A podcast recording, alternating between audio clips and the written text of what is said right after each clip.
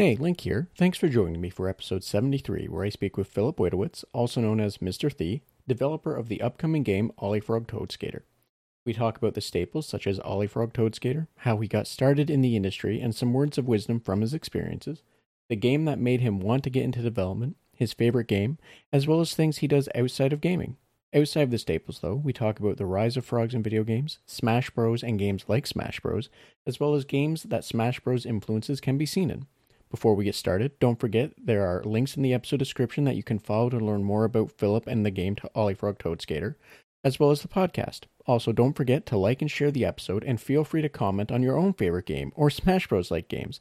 Without further ado, please enjoy episode 73.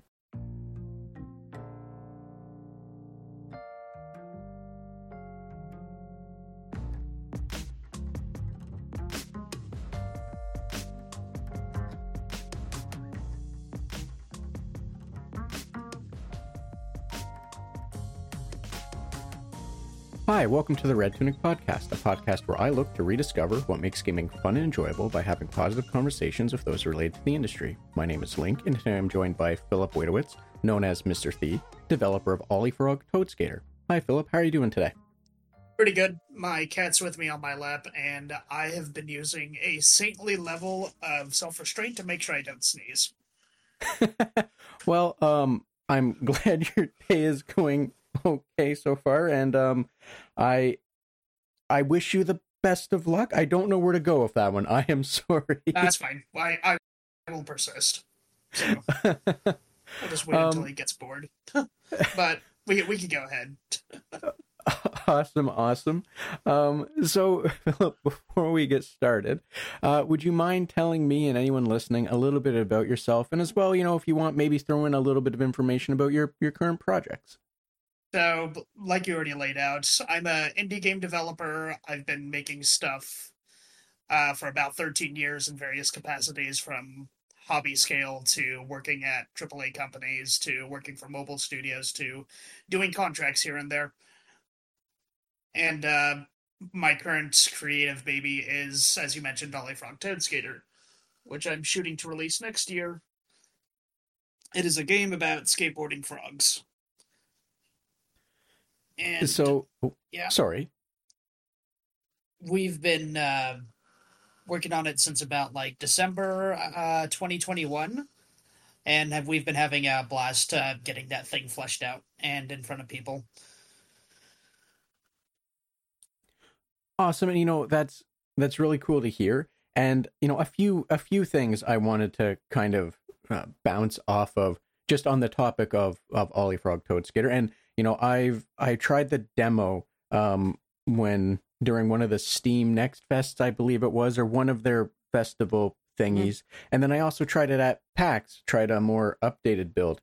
Uh, and i just want to say i really have enjoyed um, the time i did get to you know get to play around with it.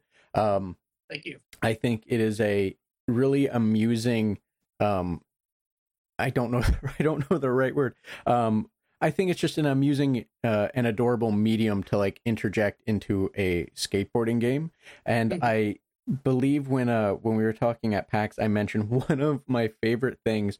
I don't know if this was on an older build that from like one of the festival things or um, a more recent one, and you know I only saw it just recently at PAX. But the whole like when you're when you wipe out, like just the look on your face, it um it makes it it makes it made me feel really good and not angry in the slightest when like I screwed up and just like ate dirt because it just you you look you know your character is just adorable and it looks so funny. It just sort of like de like it takes away any and all kind of um frustration for like not pulling something off. So i just wanted to make a note of that or mention of that because like i said it's it's it's you know fun what i've had from it but that that that part like that adorable thing about it especially just like absolutely tickled me Thank you. Yeah, it's it just kind of felt natural to do because like skateboarding IRL is already kind of frustrating and hard, and nobody likes to eat. So adding some gracious failure or even like a form of positive feedback, so people are encouraged to almost like purposefully bail, is kind of neat to play with. And the squeaky toy was just like, oh, what if it did this? And then I just like took a bunch of recordings of dog toys and randomized which one to do on playback and that's something I want to say like maybe 40% of playtesters point out and compliment because it's kind of unusual, but also like makes a lot of sense. But it still catches them off guard. So I'm doing something right there. Um yeah, exactly. You know, like I'm I'm happy more, you know, a good chunk of people are are are catching that and enjoying it as well. Just because, like I said, that um, you know, it, it, I'm not a, a huge, you know, skateboarder. Um, and by that I mean not really in the slightest. Um, I my my skateboarding career quickly ended when I was younger and flew off a curb and bounced my head off the curb, and that was kind of the end of me Ooh. ever bothering again. um, but like getting to enjoy these games is always super fun, and like getting to enjoy them with a an, an amusing and like interesting twist is even better in my mind. So yeah, so yeah, I'm glad other people are enjoying you know the the adorableness approach or or however uh, uh, everyone wants to to put it. That's how I'm putting it at the very least. That's good. Um, I also wanted to ask something, and just because um, I, uh, it's something that I think many people, and I don't know if you know if if it factored in for you guys, uh, or for you when you were like you know starting out, or you know what have you. Um, but recently, there's been a lot of, um, there's been a lot of like frog inspired kind of game things, and was was that just like an uh, a happy kind of coincidence when you started with the frog, or was um was Ollie Frog Toad Skater kind of a thing that uh came about around that time of like that one game jam where like everyone did frogs and then frogs exploded out? Uh, I hope what I'm asking makes sense. Yeah, yeah, yeah. I think what you're saying. Um, so the original concept was so I started Dev December 2021, but the original concept was from a private game jam I had with a couple friends, and that was in April that same year. Um, somebody brought up a similar question uh, when I did a Reddit, Reddit AMA around the time of the Kickstarter last year, uh, basically saying why are there so many frogs in video games now? And what I my conclusion, well, so excuse me, so frogs have always sort of been a popular subject matter along with most animals, but I think what people are starting to realize is that unlike designing human characters, where off the bat there's a bit of intrepidation most consumers will have staring at any sort of human character in any medium because people have like neutral trust with people. But if you put a human in front of like an animal or something which doesn't know any better or has like no way on society, they are more open to it. And so that's a why you're seeing a bunch of animal games more recently. But I think the reason you're seeing a bunch of frog games is sort of a counterculture against sort of like a lot of right wing media and politics. And frogs have this interesting property of a being round and appealing to look like, uh, appealing to look at. But they're also one of the few like natural hermaphrodites in nature, and so there are some species of frogs, like the common reed frog, which actually switch genders throughout their lifetime um, in various ecosystems, both natural and unnatural. So I think that's another reason some people have like subtly gravitated towards it. It's a it's a very gender neutral but also gender fluid type of animal which is just round and easy to depict and draw and look at. I think another animal which occupies a very similar popularity space in consumers minds are foxes. It's like both them and frogs sort of live on like the second tier of popular animals and of course the zeroth like the first tier the top tier the most popular animals are going to be like cats and dogs. But and you do see those a lot in games obviously but once you get one tier below, you get slightly more niche, but also just slightly more ubiquitous in terms of frogs and foxes are sitting right next to each other there. At least that's the way I view it. So that like thank you for for for your your your view on that. I'm trying to think of the best way to like to to go from there because that's a uh, everything you said is a very interesting um uh view um, I'm trying to think of like the best way to say it that doesn't in any way unintentionally make it sound like dismissive or what have you. Um, I want to be very careful on that one, but no, but that you know, um, that's that's an interesting like approach or take. I'd never thought of any of any of it like from from that angle. Um, so thank you for for kind of uh, uh, introducing me to that because that's like I said, that's an interesting angle, and um, I also just I- I like know- frogs. I think a lot of people like frogs, but I think people what people have realized over the past like few years is that there's a lot of playable character subject matters that are left untouched. Why not we just use a bunch of animals? And I think that's fine. And also innovative. you know, I I also agree. Like that is that is an approach or a view or an angle, what have you, that um I like. I've already kind of explored in my head, and I I agree completely with what you're saying. Uh, because like it's, you know, like um, who who doesn't like? Well, as I'm 35, I grew up on the Teenage Mutant Ninja Turtles. I grew up watching Biker Mice on Mars. Um, you know, and all of like the other weird little attempts. So like, I I 100% agree with you on that from that angle, especially uh, because, like, you know, doesn't like seeing a, I always, I hate this word, anthropomorphized. I hate it because I can't pronounce it. Um, but who, like, who doesn't like seeing uh, an animal that's humanized like that doing cool stuff, right? Yeah. So, um, so yeah, I 100% from from that angle as well. I, I I agree with you on that one. And as I said, thank you for the interesting other angle that I will uh, probably end up investigating or thinking on myself, uh, just because that is a, a very interesting approach to it, and like, uh, it it intrigues me to learn more or or what have you. Again, I'm being very careful to not like say anything that unintentionally sounds dismissive. I want to be very clear and Sure, careful yeah, on yeah, that one. Uh, I could hear like some of the tension in your uh, pauses, so uh, um, don't worry about it. Just loosen up. You'll be fine. Well, thank you.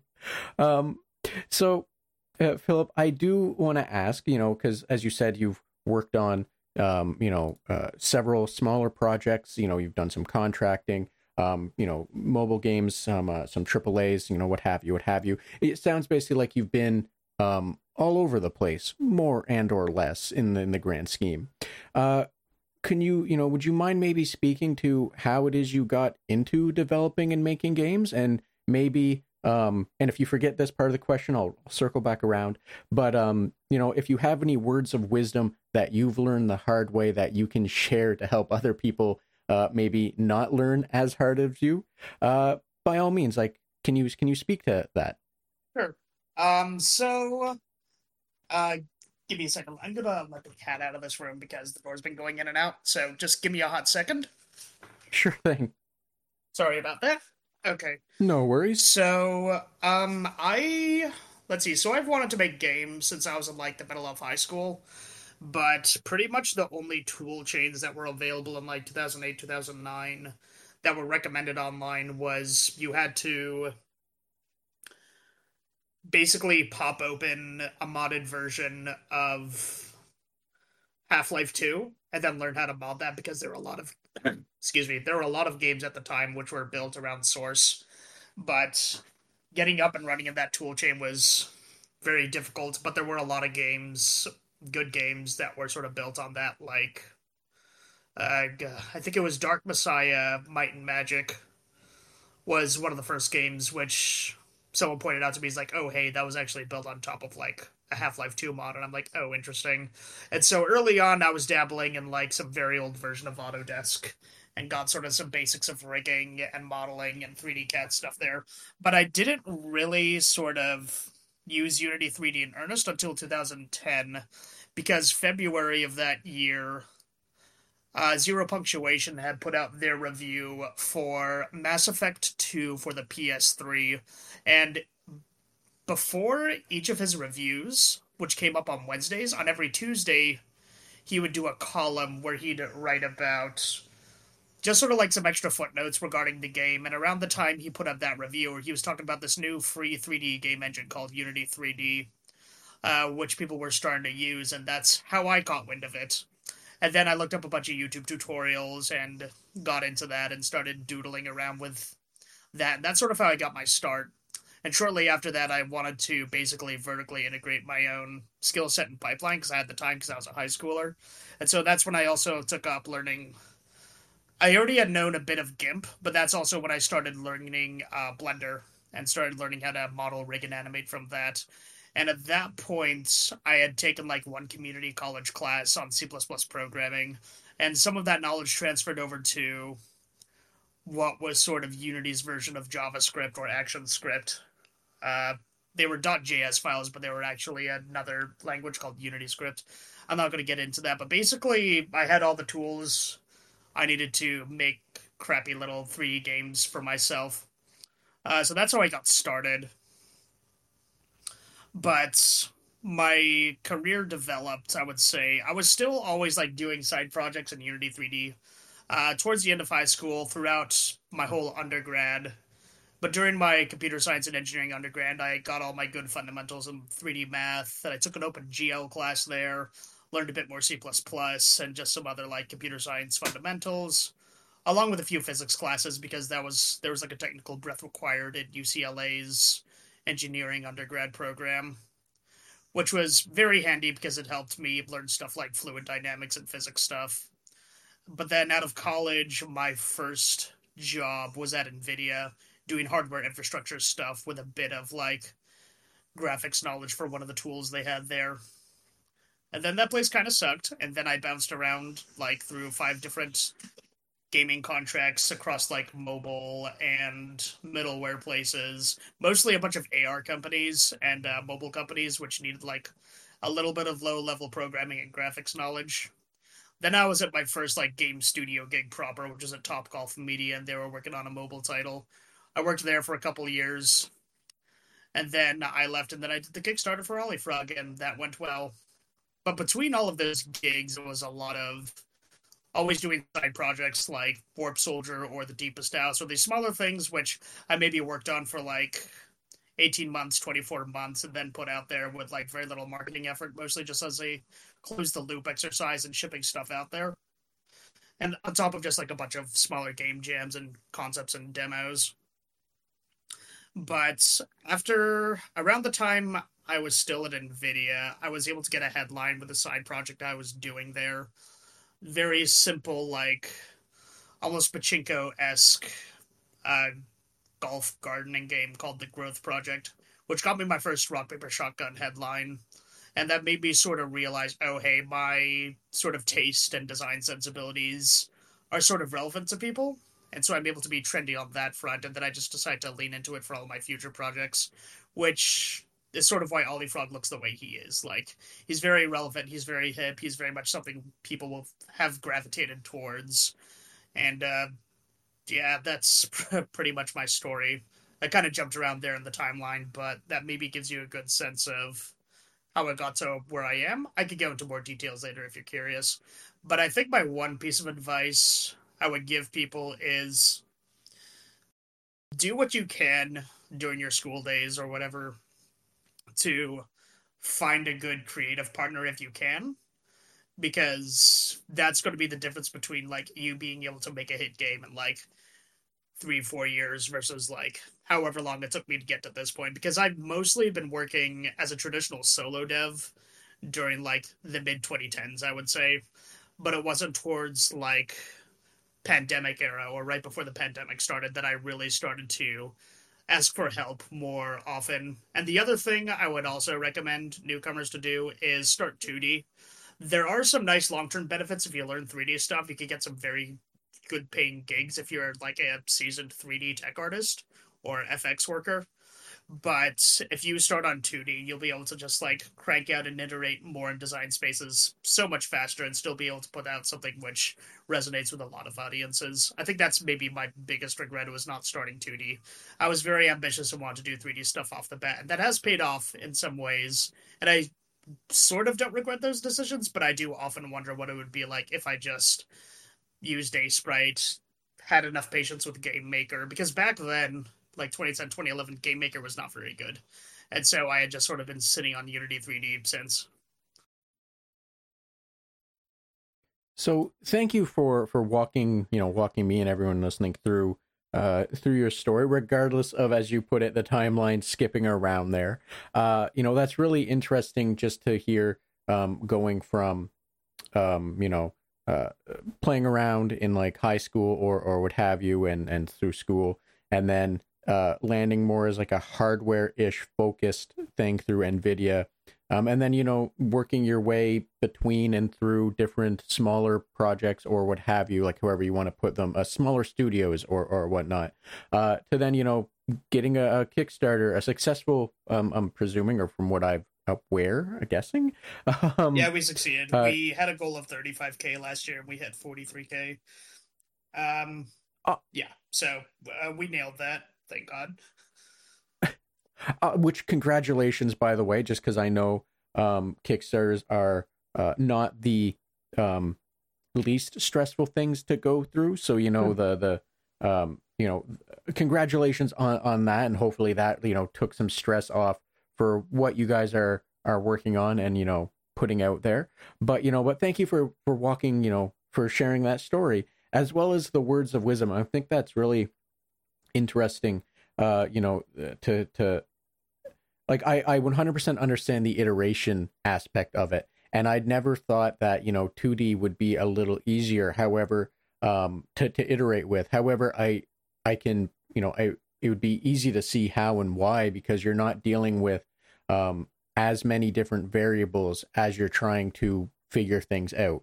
Um, so yeah, so like that's an interesting, you know, way to go about it, and I think that's a good piece of advice for anyone that um, just sort of wants to jump in and they don't know. Um, they want to limit the amount of things they have to stress about when jumping in. Mm-hmm. Uh, if my interpretation makes sense. Yeah, that's pretty correct. It's just when you go from 2D to 3D, there's a whole order of magnitude of work you have to worry about. You have to worry about topology, you have to worry about rigging, you have to worry about UV mapping, you have to worry about just like keyframing animations. In one sense, 2D is nicer but also harder in some respects where some sprite animations are just straight up more expensive to animate in 2D than it is to like sort of animate them in 3D. But it's the number of sort of like different steps you have to take in 3D which gets really arduous and taxing. Um, UV mapping, rigging, animating, and also making sure that all looks good in 3D and in the context of that world. And maybe you have to add particle effects or shadows or other blemishes. Whereas in 2D, you um, you have much more in terms of like design affordances, and so things you can get away with using much fewer assets in a 2D project than you can using minimal assets in a 3D project. It's kind of like when you upres an N64 game and maybe doesn't hold up as well because the eye is expecting more per pixel, I guess is what happens there. It's it's this whole topic. But yeah, start 2D if you can and just wrangle things down on that front first. Unless if you're like crazy like me or take pride in like having a good math and 3D art background. So again, you know, I thank you for for that advice. You know, everything you said. Uh, you know, it. I understand it makes sense, and I think it'll probably resonate with with others uh, and make sense to them as well. So thank you for that. You are welcome. yes. So tread lightly. tread lightly. Um, so um, I do want to ask this one because you know you said you uh because of like zero punctuation you learned about Unity and and uh, you know uh, and all of that you know the the whole process. Um but i am curious was there and you know i don't know if this is just going to be because mass effect 2 is what introduced you to unity so to say but like was there a game or games plural uh that made you want to make games? And like you know why or what was it about you know that game or games or what have you that that kind of influenced you? I mean the game I usually cite be, as being like a sort of inspirational kernel for me saying I want to dedicate my life to this is probably Ocarina of Time because I was like five when that came out and like I didn't have the motor skills to like pick up an N64 controller or do any like sort of like real time games. Like I could play like maybe Mario Party or Pokemon Stadium or something, but watching my brother and all of his friends go through that game, was just like there just literally wasn't like anything like that game at the time and that sort of transcends not just in video games but just in forms of like tv media in general like it was just so mind-blowing that i wanted to play it, it just inspired me a lot and stimulated all of my creative senses that I just sort of wanted to ever since then just approach that again, if that makes sense.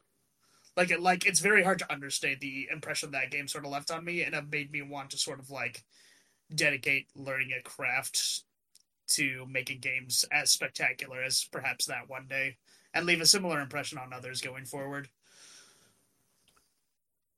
So I definitely understand, you know, how and why uh, Ocarina of Time would would do that to you.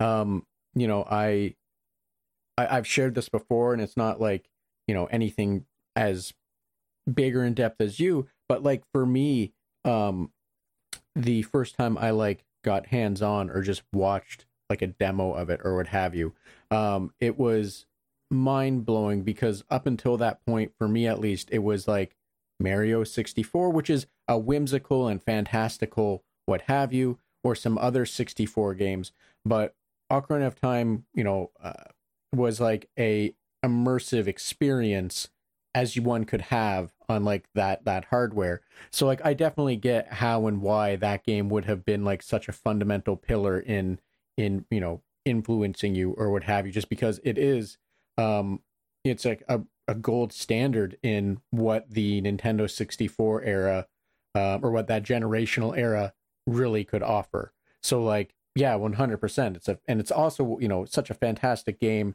to be inspired by. So like mm. thank you for sharing that. That's, you know, a great game and a great uh foundation. Mm-hmm. Pillar? I, sorry, I don't know how to summarize the end part there. Yeah, we'll just call it influential. I did put out like a top.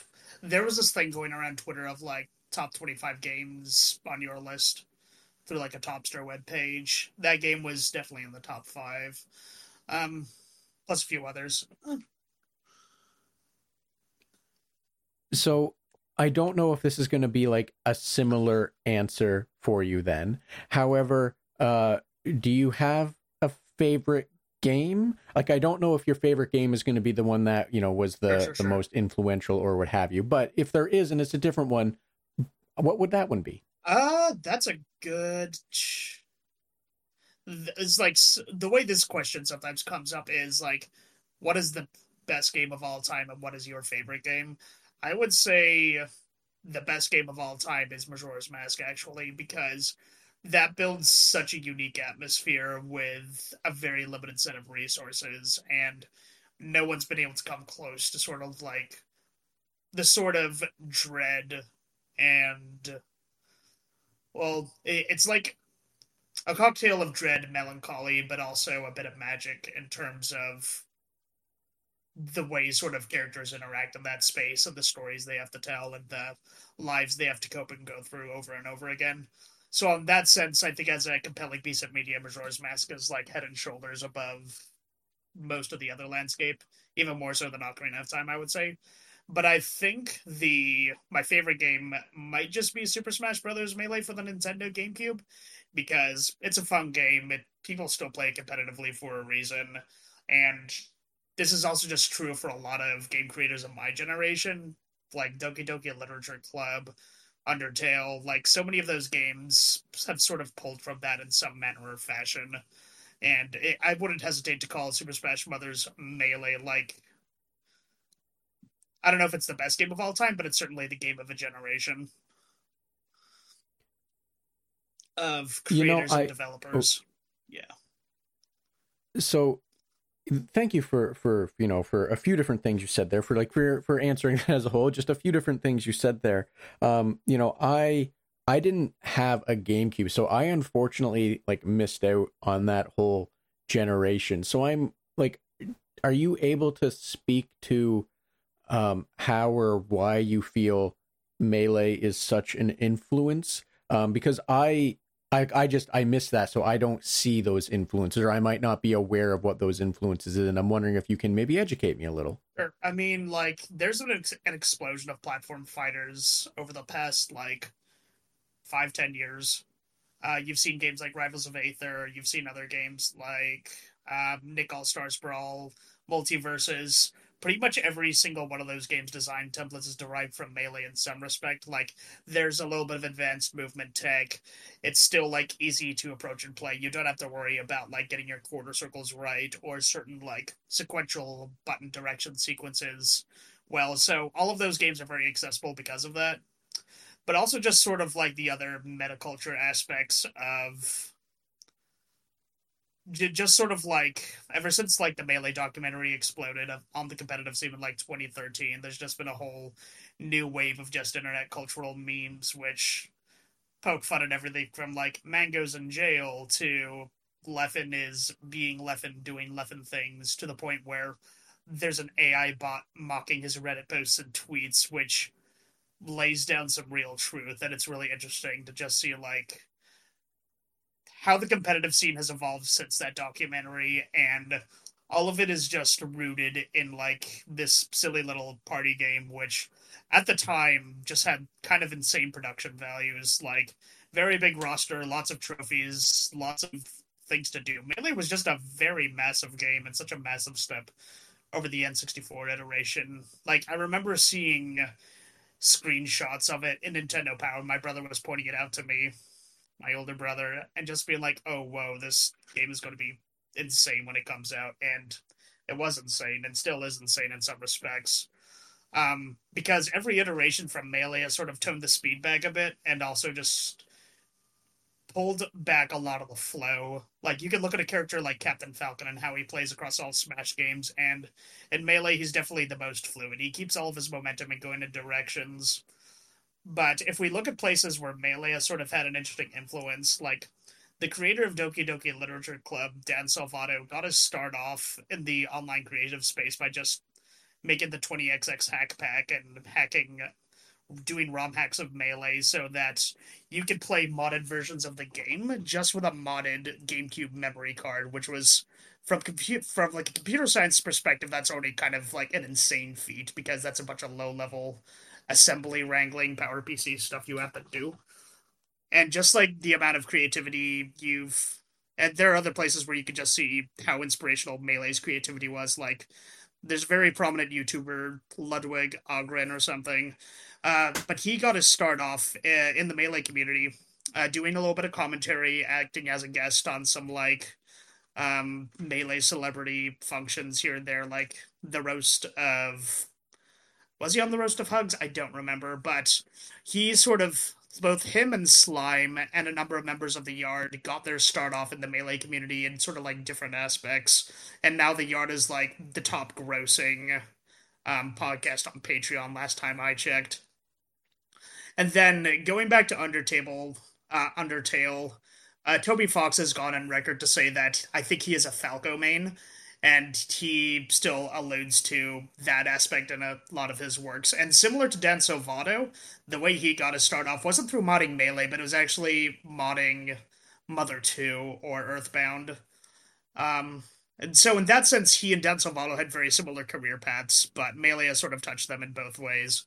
And there are other indie developers who have like taken notes and cues from Super Smash Bros. Melee, like um, SBF Games, they made the launch title for the Switch called Snipperclips, but the SBF and SBF Games comes from their old Newgrounds Flash moniker, Super Flash Brothers, and there are some doodles of like these two players playing Marth and Falco on a bed and in the Marth's mind he's got the super analytical calculated depiction of oh this is how you should space it. But the Fa- Captain Falcon player is just sort of like ballistic and just wants to land a single falcon punch. That drawing you see in the documentary comparing comparing like those two play styles uh, was from SBF I think I forget if it was Tom or Dim but one of the folks from that crew. So it's it's not very obvious at first but if you dig a little closer into it like a lot of modern indie games, be them platform fighters or not, uh, you will find Melee's influence, Melee's influence specifically in there in some way or form. So thank you for that. You know, that's that's really interesting to to hear or to like to know, just because, um, like I said, I I missed that that generation. Um, but it's you know it's interesting because uh, it's it always like I always think it's cool when there are games that inspire so many people and like everyone takes their own little bit of that game into how they move forward or what they want to do as they move forward. So um so thank you for that. I did not know about the like cultural impact or or what have you for for melee and I'm you know I'm going to look into that more as well just cuz I'm I'm now curious just how um how wide those wings spread or some other better fitting analogy but thank you for that. Mm-hmm. So uh, Philip, I am curious about this then, um, because you know, and I think like this this question, like this is a, a amalgamation of two questions, or, or, you can interpret any either which way. Um, but like, it sounds like you know you might be someone that has played um, a lot of melee and a lot of games similar to melee, or followed um, games similar to melee. Uh, do you have like uh, do you have like a melee favorite that is isn't really um as well known or you don't think did too well? Like i know um the nickelodeon one the more recent one i think there was another one that did more recently that also didn't do too well. I don't like not the nickelodeon one some other one. Um but i'm just wondering like uh you know as someone that knows a little bit more about that scene than me if if there's one of those that you had hoped would do better and didn't or or what have you Interesting question. Um, yeah, MultiVersus did kind of drop the ball uh, because that game had insane budget, and you can sort of see in like the animation and rigging quality of a lot of their characters. I think the hardest part about making a platform fighter is understanding uh, just like good character animation flow because when that looks too jerky, it takes you out of the experience and it's harder to connect with those players at a very visceral level.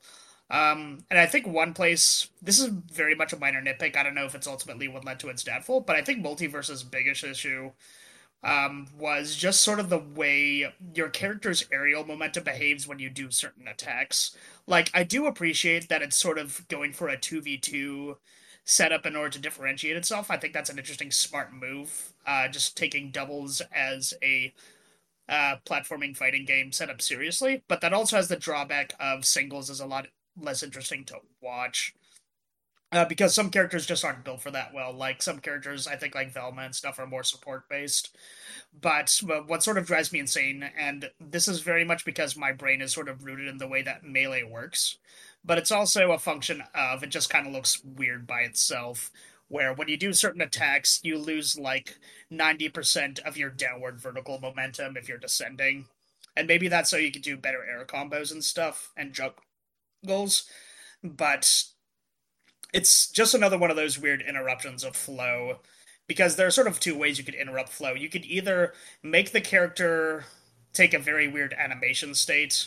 And another game, another platform fighter, which has sort of like been very guilty of this, is Rushdown Revolt, uh, which was formerly known as Icon's Battle Arena. Which, God, when did it debut? It was at like Evo 2017, 2018, I think. And eventually that company folded, and I they had a a they had the other flow issue of that the characters' animations were a bit jerky going from certain state to certain state. And there's a bit of subtle jerkiness to Melee's character animations, like there's no crossfading. But the way they get around that is that the start of the keyframes of certain attacks on their prior states are just close enough to each other where they can sort of get away with that. And that's something Nintendo's always been really about doing is making sure their characters animations always sort of flow into each other, even though they aren't like perfectly seamless. Um, that's something I learned uh, scrubbing through individual frames of certain like melee characters' attacks when I was starting off early on learning Blender and learning how to animate things and trying to see how they broke their characters down and did they implement certain uh, animation blending means. And it turns out they don't do a lot of that blending. They just have like very good compositional chops. Um, and not having those chops is how you end up with games like Rushdown Revolt, which are a bit jerky going from frame to frame. Um, there's a few other factors holding that game back, just in terms of like how that sort of business was laid out and how those contractors were set up and how that player base was kept in check. But that's a whole separate conversation. So you know, thank you for for that answer, and you know, I I've never heard of Rushdown Revo. I'm you know I'm curious about it. Um, DC uh, uh the the multiverse or the DC one you mentioned that was the one I was struggling to remember the name of. So thank you for mm-hmm. for that as well. And I you know I'm I'm not a huge um uh, platform arena fighter whatever the category um Smash and similar games fall into. Um, but I didn't know that it was a kind of like a 2v2 setup where like you said you had like a support character and whatnot.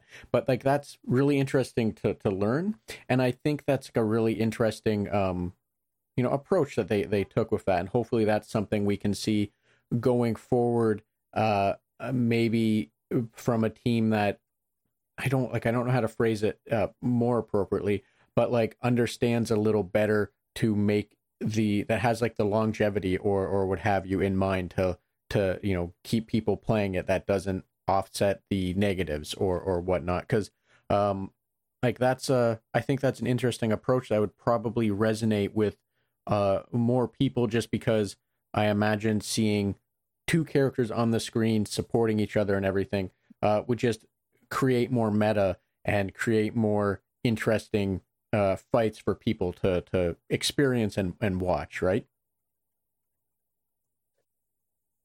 Yeah, it's there's a lot of factors going in, and one of the reasons doubles is always struggling is that a lot of people argue that there's just like too much going on on screen at any given point that it's hard for viewers to track but with like a 1v1 fight. Like, at least with a game like Marvel or something, where it does have sort of a tag system, if there is like a third or a fourth character on the screen, they're usually not there for very long.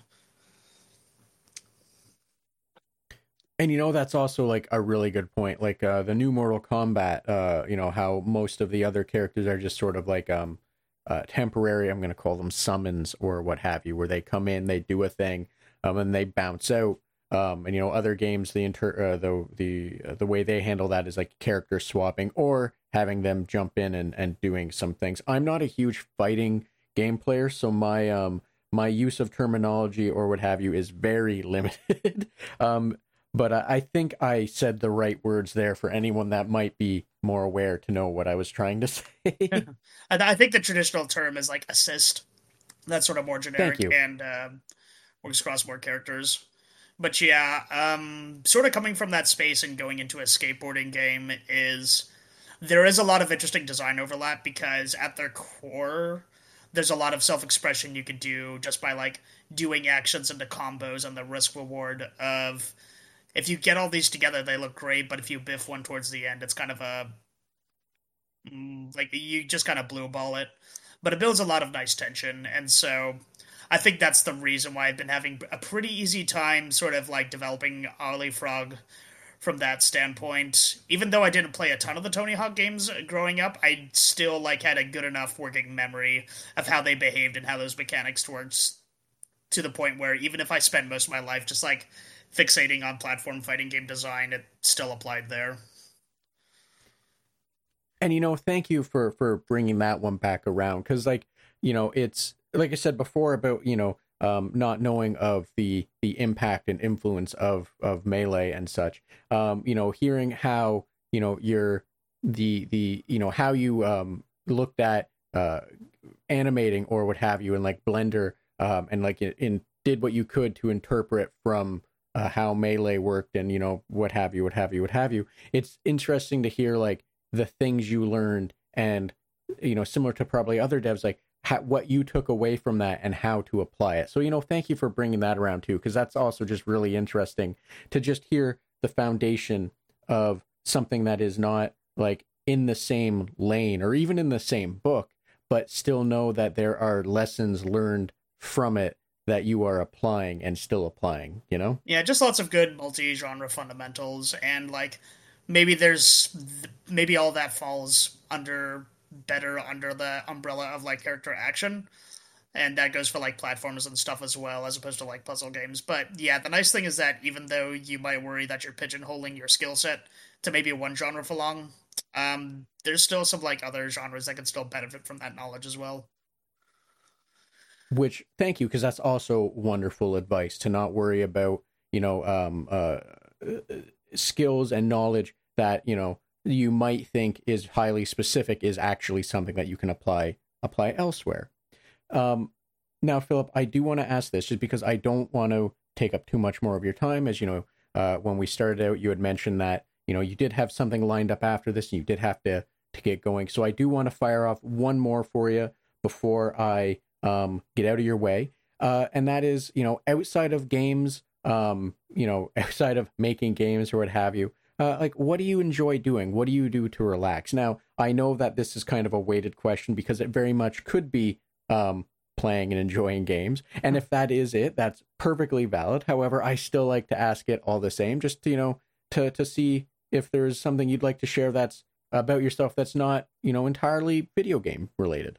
Sure. Well, I like to go for walks. I like hiking. I like maybe not like super long hikes, but there's a nature reserve not far from me that's walking distance that I sometimes go to to just like look around, relax, stare at the environment, maybe there's some inspiration for another game in there because when you do this hobby for so long, you're seeing inspiration in all sorts of things if you have that sort of passion for making games in multiple genres at some point.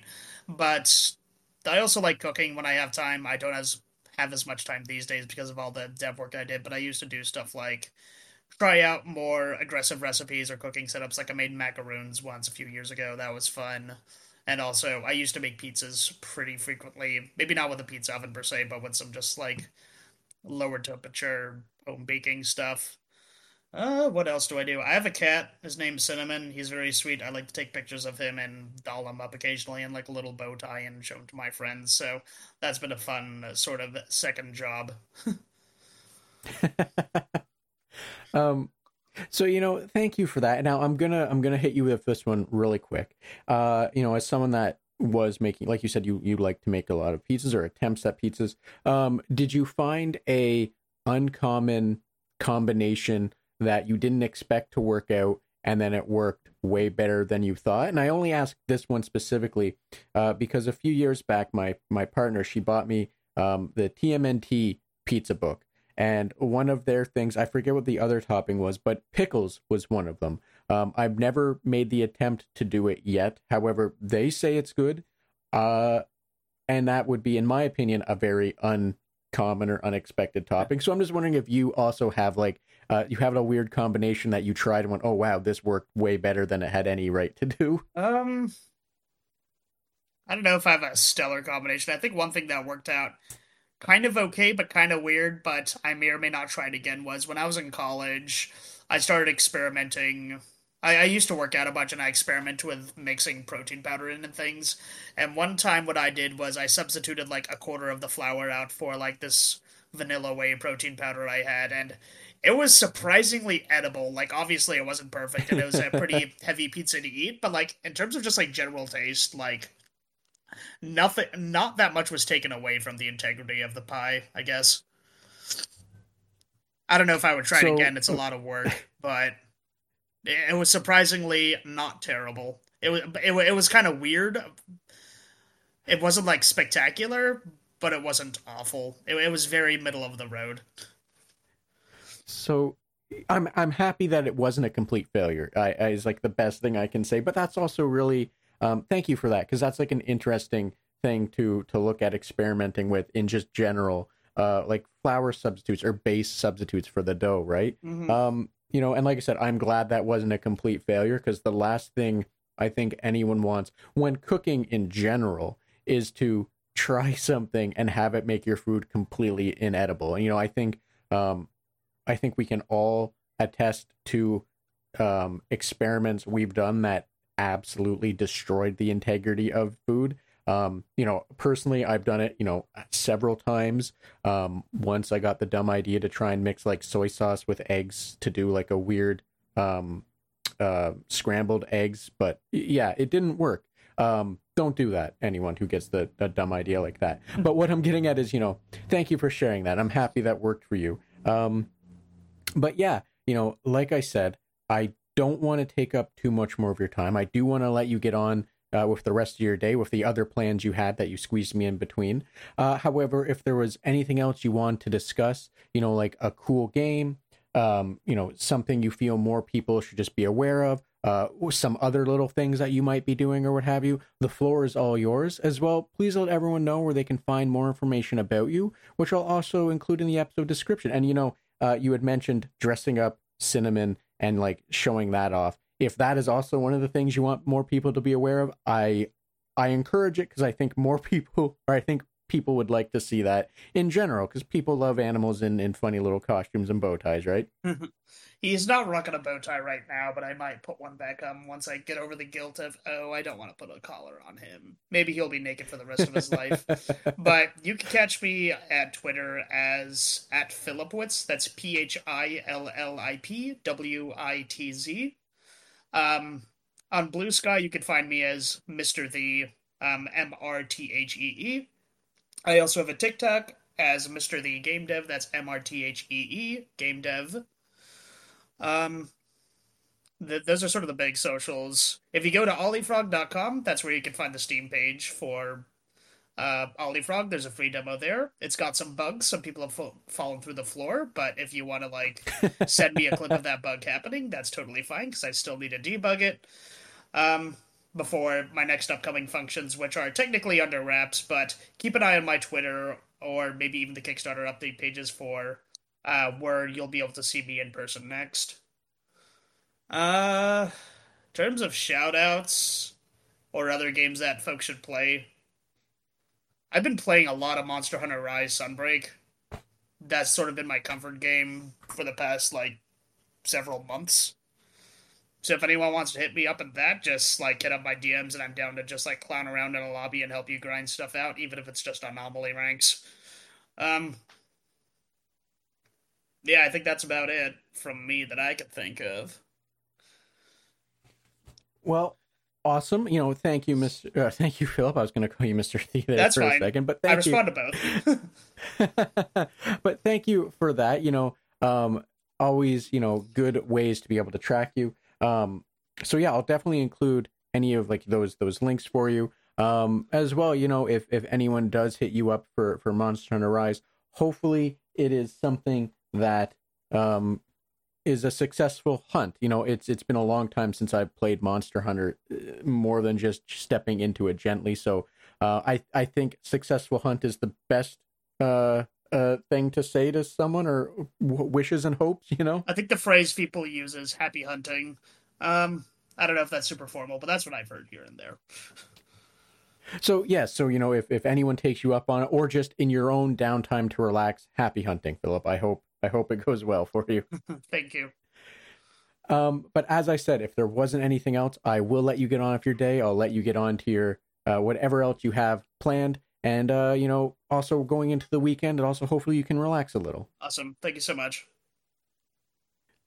So thanks again to Philip for making time to have this conversation with me, and thank you for joining us on the Red Tunic podcast, as well as a special thanks to Ronald Jenkins for the use of music from the title track from Road Steep.